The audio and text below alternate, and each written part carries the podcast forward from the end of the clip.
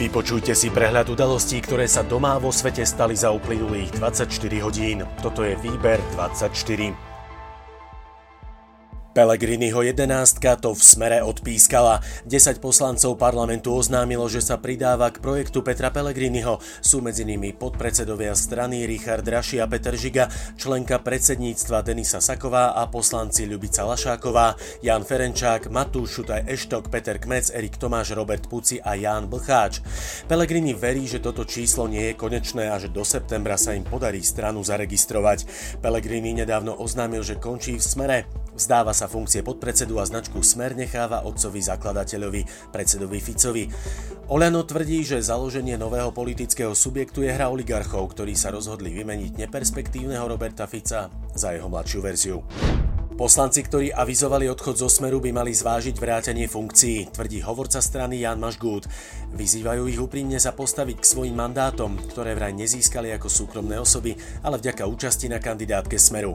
Robert Fico na svojom Facebooku opäť pripomenul, že odídencov zaúčal do tajov politiky a že je to on a jeho Smer, ktorému majú byť za všetko vďační. Menoval štyri veci, ktoré ho mrzia, no ani v jednej nespomína, že by ho mrzelo niečo, čo spravil on sám.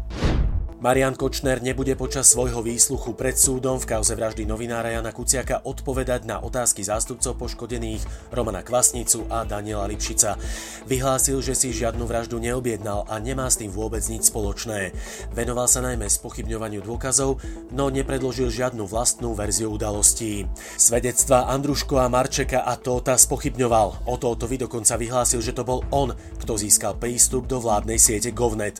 Súd bude pokračovať v piatok, keď budú klásť otázky prokurátor a senát. Polícia zaistila u bývalého predsedu správy štátnych hmotných rezerv Kajetána Kičuru zlaté tehly v hodnote asi štvrť milióna eur. Osobné hmotné rezervy tohto bývalého sudcu našli v bezpečnostnej schránke. Premiér Matovič to komentoval s tým, že sa Kičura stal symbolom sociálneho cítenia Roberta Fica a Petra Pellegriniho a celý problém pekne vizualizoval. Premiér Matovič vyhlásil, že otázka opätovného zavedenia povinnej štátnej karantény pri návrate zo zahraničia je na mieste. Vyhlásil to v súvislosti s nárastom nových prípadov korony. tisícstošesťdesiattri testov totiž odhalilo deväť pozitívnych pacientov. Situácia v okolitých krajinách je pritom relatívne stabilizovaná. Výnimkou sú Ukrajina a Poľsko. Krajský súd v Ostrave bude rozhodovať o vydaní podnikateľa Jozefa Majského, ktorého zadržali v českej nemocnici pri čakaní na operáciu na základe európskeho zatýkača. Polícia zadržanie podnikateľa v Českej republike potvrdila. V kauze podvodu na nebankové subjekty bé em gé Invest a Horizon Slovakia sa má Majský postaviť pred súd prvého júla. Kotlebovci podali do parlamentu dva návrhy zákonov, ktoré majú obmedziť vykonávanie potratov. V prísnejšom návrhu chcú zrušiť možnosť vykonávať interrupcie na požiadanie a obmedziť ju len na tri špecifické prípady. V druhom žiadajú, aby štát povolil potraty len do osem týždňov tehotenstva. Trestnému stíhaniu pre prečin porušovania ochrany rastlín a živočíchov čelí štvorica motocyklistov z okresu Ilava. Pri jazde na motorkách v chránenej krajinnej oblasti ich prichytili policajti a hrozí im rok za mrežami. A poďme do zahraničia. Nemecké úrady majú konkrétne dôkazy o tom, že Britka Madeline Mekenová, ktorá zmizla pred trinástimi rokmi ako trojročná, je mŕtva. Detaily ale nemôžu zverejniť. Polícia označila začiatkom júna v tomto prípade za podozrivého Nemca Kristiana Brücknera. Vo väzení, kde si odpikával trest za zneužívanie detí a znásilnenia, ho umiestnili na samotku. Jeho priznanie ale zatiaľ nemajú. Kurdský aktivista sa v Londýne hodil pod auto, v ktorom sedel britský premiér Boris Johnson.